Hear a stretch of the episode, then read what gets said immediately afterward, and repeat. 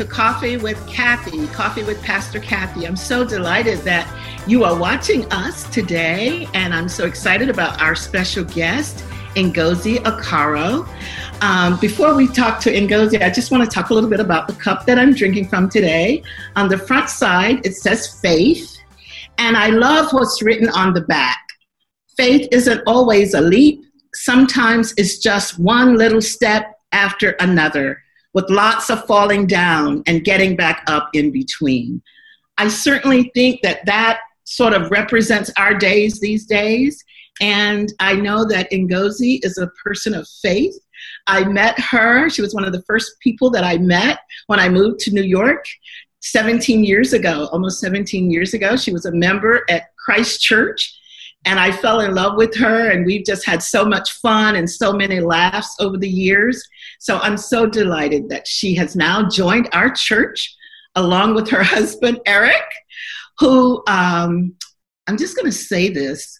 Um, I prayed for Eric, and Gozi knows this. Right, right. He was one of those people that was like, Pastor, I need to find somebody. Help me find somebody. Pray for me. And we did and I did. And so I love him to death. I love Ngozi to death. So I'm so happy that she's. So tell us a little bit about your cup and what you're drinking in it. Yes, yes, yes. So I am drinking water. It's a very important drink. Um, I don't usually drink enough water, and um, being at home has provided an opportunity to drink more water.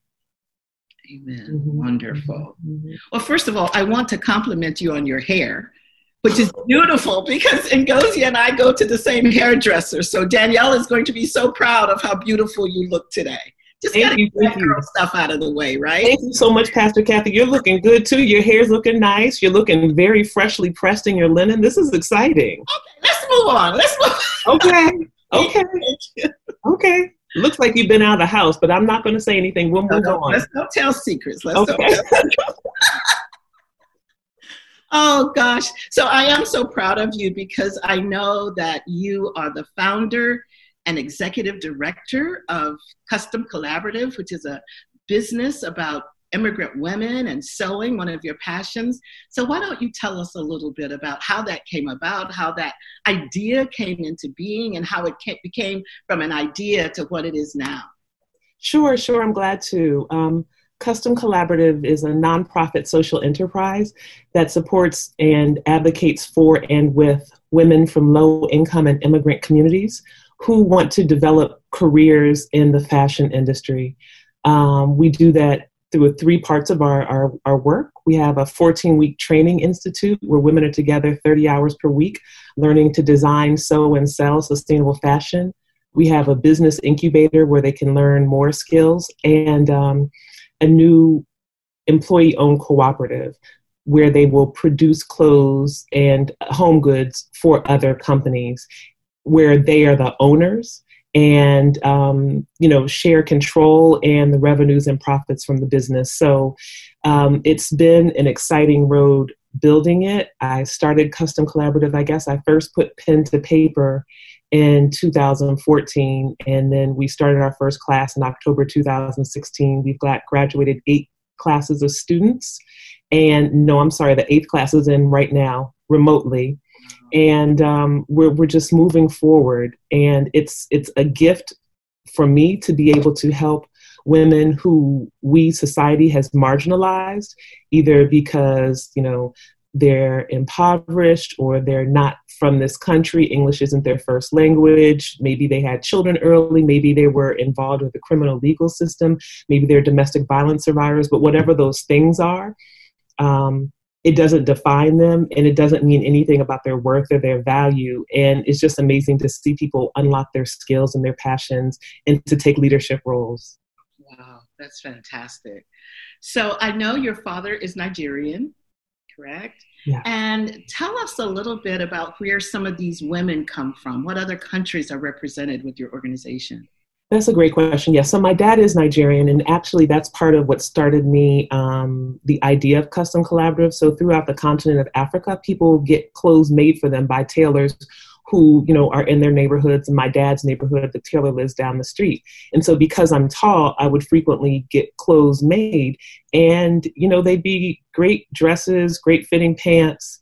Um, and the woman who made the the clothes didn't charge me much, and I kept saying saying to her like, "You need to charge more. You need some more customers." Um, it was very hard for customers to access her because of where she lives. So um, I just thought about, well, what would it mean to connect this woman who's from um, Sierra Leone to customers who can pay what these clothes should demand.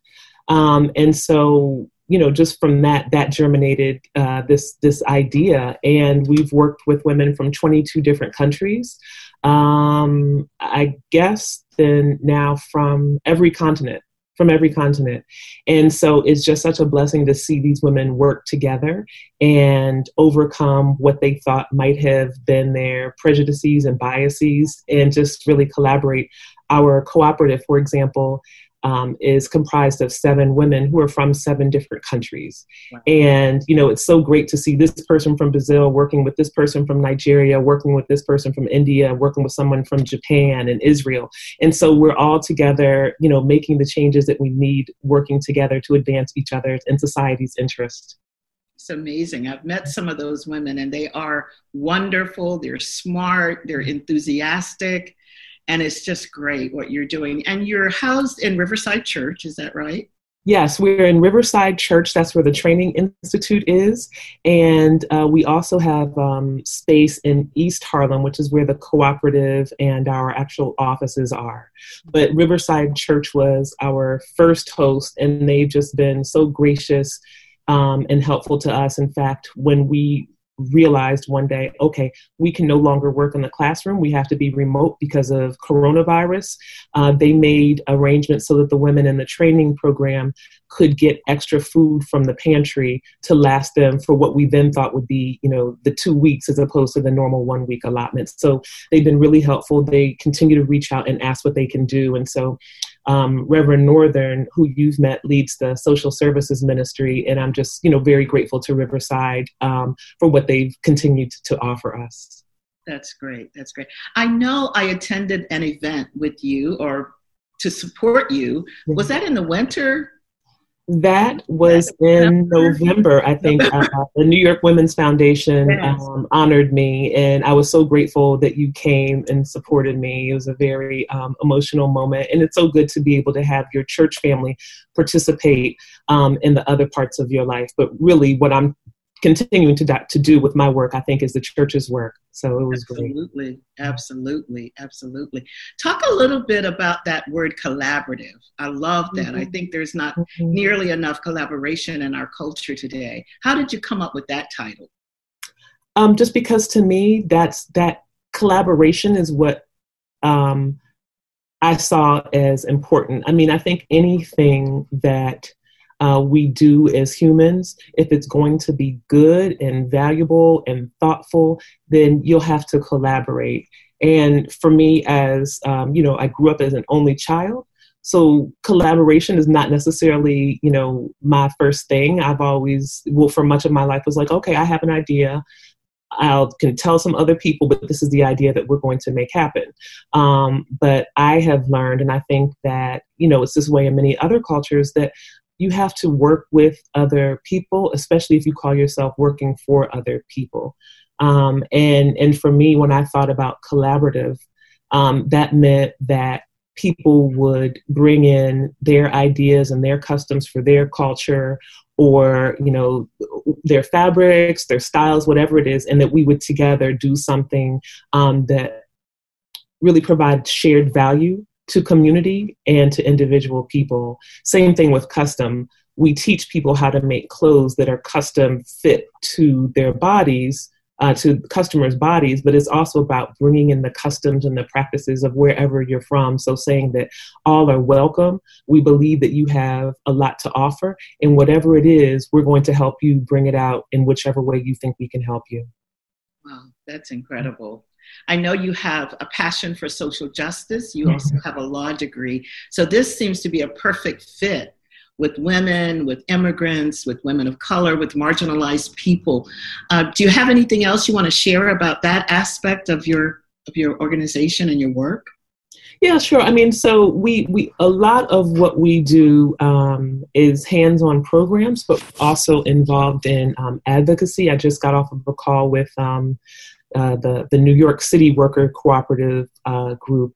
Uh, we also are doing advocacy, like with garment workers in Los Angeles, because advocacy is about um, in the context of Custom Collaborative about um, fair trade. So last year I also got um, a Changemaker of the Year award from the Fair Trade Coalition.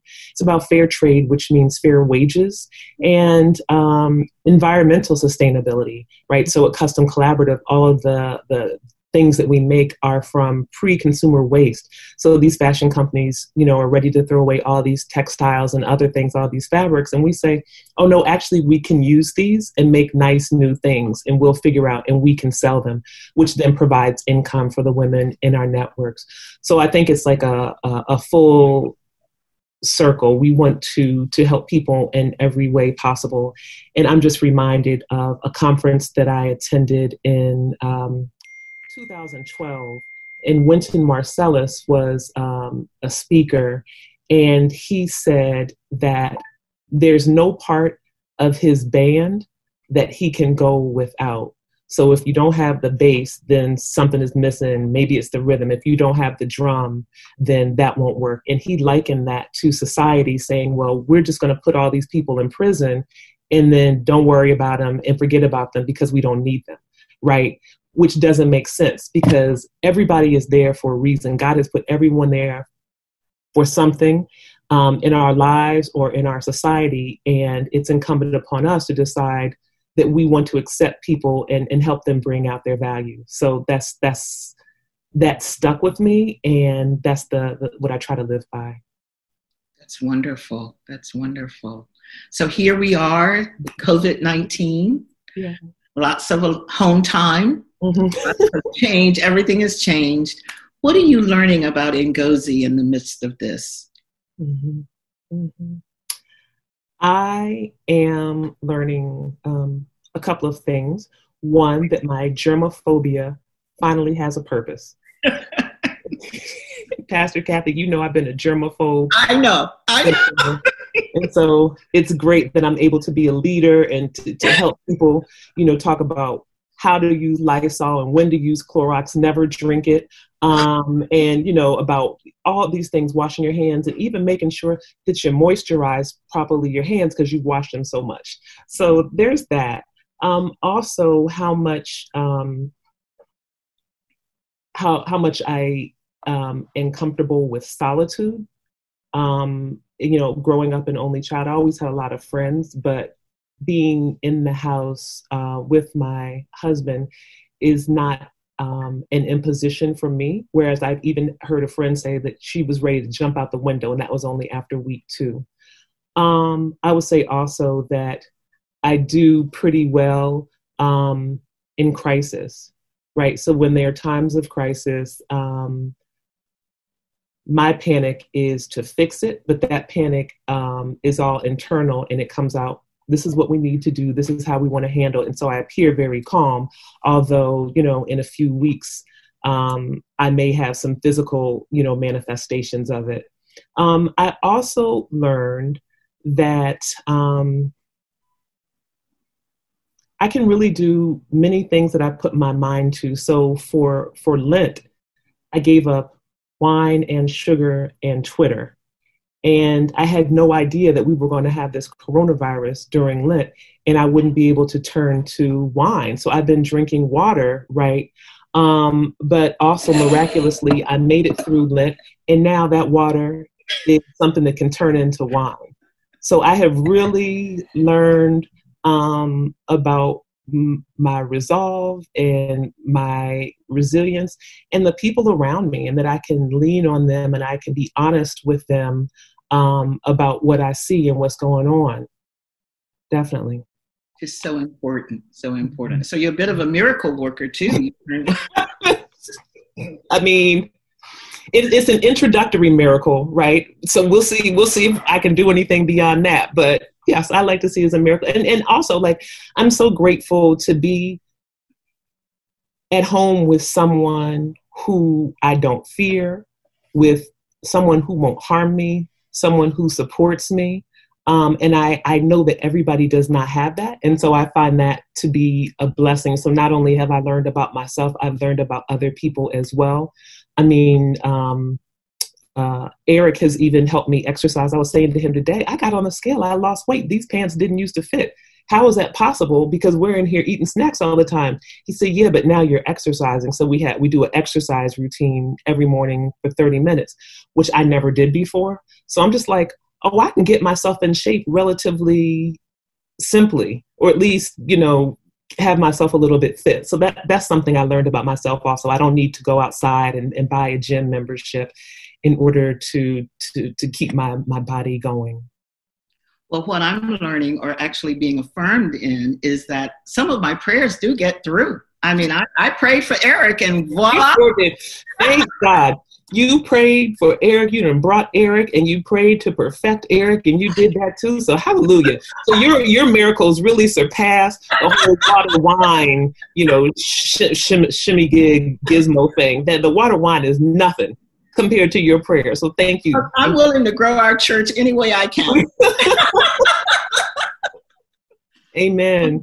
And I know that faith is such an important part of your life, and it's just been a blessing for me uh, to watch you grow. One of the best parts of my of my work is to meet people and watch them grow and and see how they evolve, see how they mature with mm-hmm. relationships and faith and all of that. So, um, anything you want to say about faith and God? Absolutely. Um, faith, I mean, I, I was born and, and christened United Methodist, you know, as a baby. So that has always been my background. And I was fortunate to have a grandmother who, you know, prayed for me and over me. Um, when I didn't even know I needed it, right? And so she's gone now, but I feel like the prayers and the blessing that she covered me with, you know, helped me into this day. Um, so yeah, definitely for me, faith is very important, and, and for me, even um, my decision when I was six years old um, to become a lawyer was really grounded in, in faith and what I knew of God and Jesus and the Bible. And, and somebody, you know, basically said to me, You talk a lot, you should be a lawyer. And then I found out what lawyers did. And to my mind, what I understood was that lawyers helped people and lawyers were there for fairness and justice and to make sure that happened in the world. I was just like, okay, well, this is consistent with my, what my grandmother and my mother and my family have been telling me. So, like, really, faith has informed everything that I've done even when I came to New York, um, it was either folly or faith or both. But I came to New York, I moved to New York with no job and like with $4,370 in my pocket. But I was just like, well, there's going to be a way it's going to work. And it did. And I found, um, I found a church. That church found you. Um, then we found Eric. And just, you know, leaning on faith and believing in people and doing my part has really um, brought me to a place where I feel like joy um, every day. So thank you, Ngozi. Thank you for your faith and your faith journey. It's been wonderful watching you all these years. And also, thank you for my beautiful mask. Thank you. It's, I just love it, love it, love it. And I think you have something you want to share with us as well. Yes, so Custom Collaborative is making masks as well. I'm so glad that you like yours.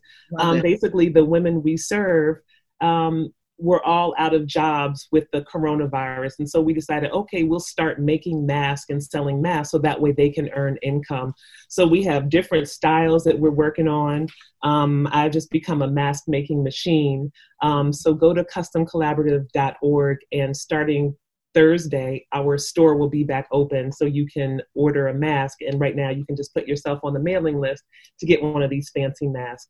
So thank you, thank you, thank you for the opportunity. We've got mask and mask and mask and mask. And thank you for all your prayers. Absolutely. And I'm going to pray for you right now. Yes, ma'am. Thank okay, you. let us pray. Gracious God, we are so thankful for Ngozi and for her light in this world. We thank you for the work that she's doing for those women who might otherwise be unseen and forgotten. Thank you for her faith and for Eric and their shared love. Thank you, God, that you have brought them into my life and into the life of our church, and for all that you're doing in them and with them and for them.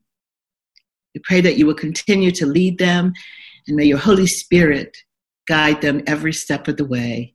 In Christ's name, amen. amen. Thank you. I love you. Thank you. Love Thank you too. Bye bye. Bye bye. Thanks to you and your producer. bye bye. Bye now.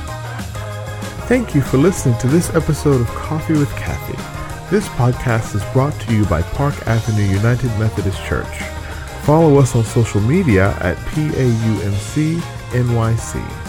You can also support our ministries by donating at paumcnyc.org slash give. We hope you've enjoyed this coffee with Cathy. Until next time.